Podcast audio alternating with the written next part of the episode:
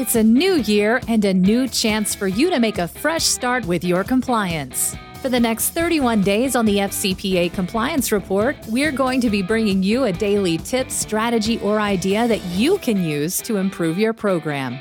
Here's your host, Tom Fox, the Compliance Evangelist.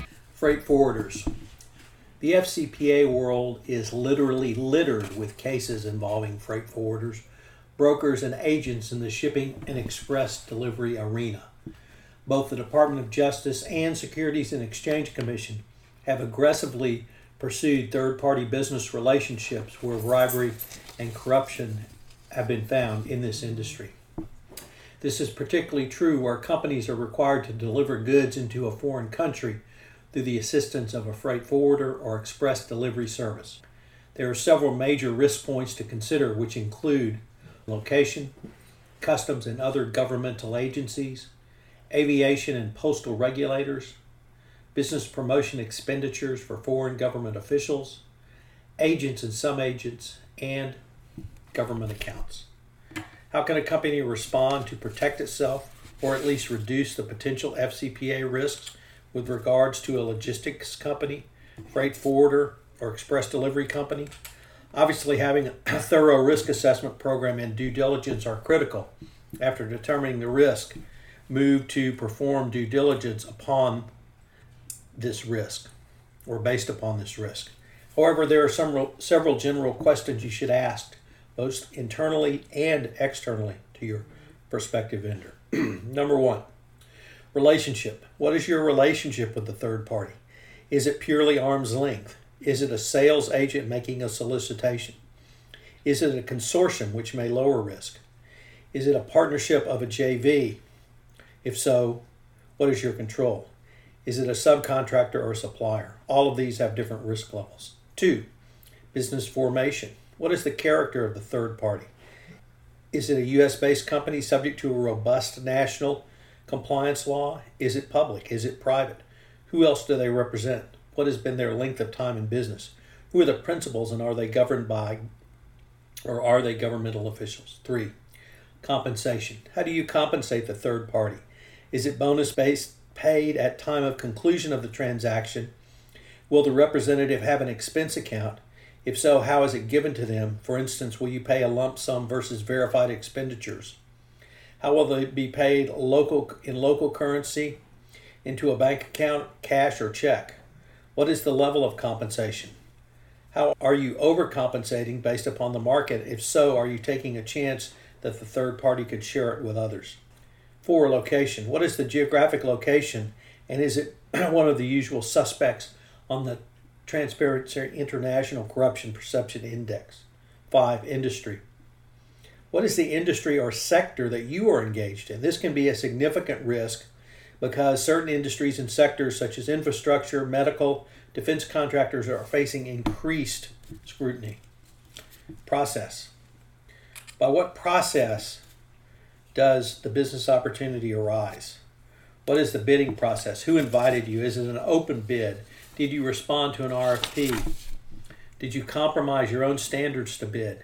Is there a mandated partner assigned by the foreign government? After you answer some or all of these questions, investigate your risks and evaluate them.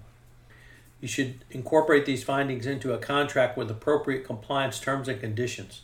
The contract should announce to the third party freight forwarder express supplier of your expectations regarding their compliance program.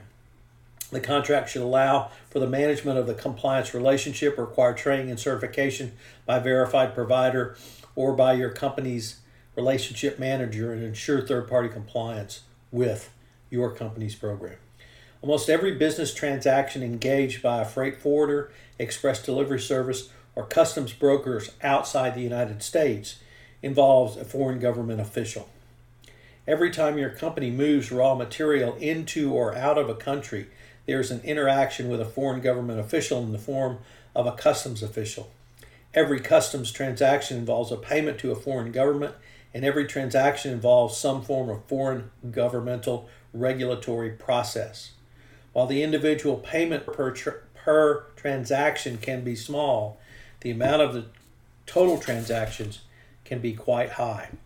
if a large volume of goods is imported into a foreign country.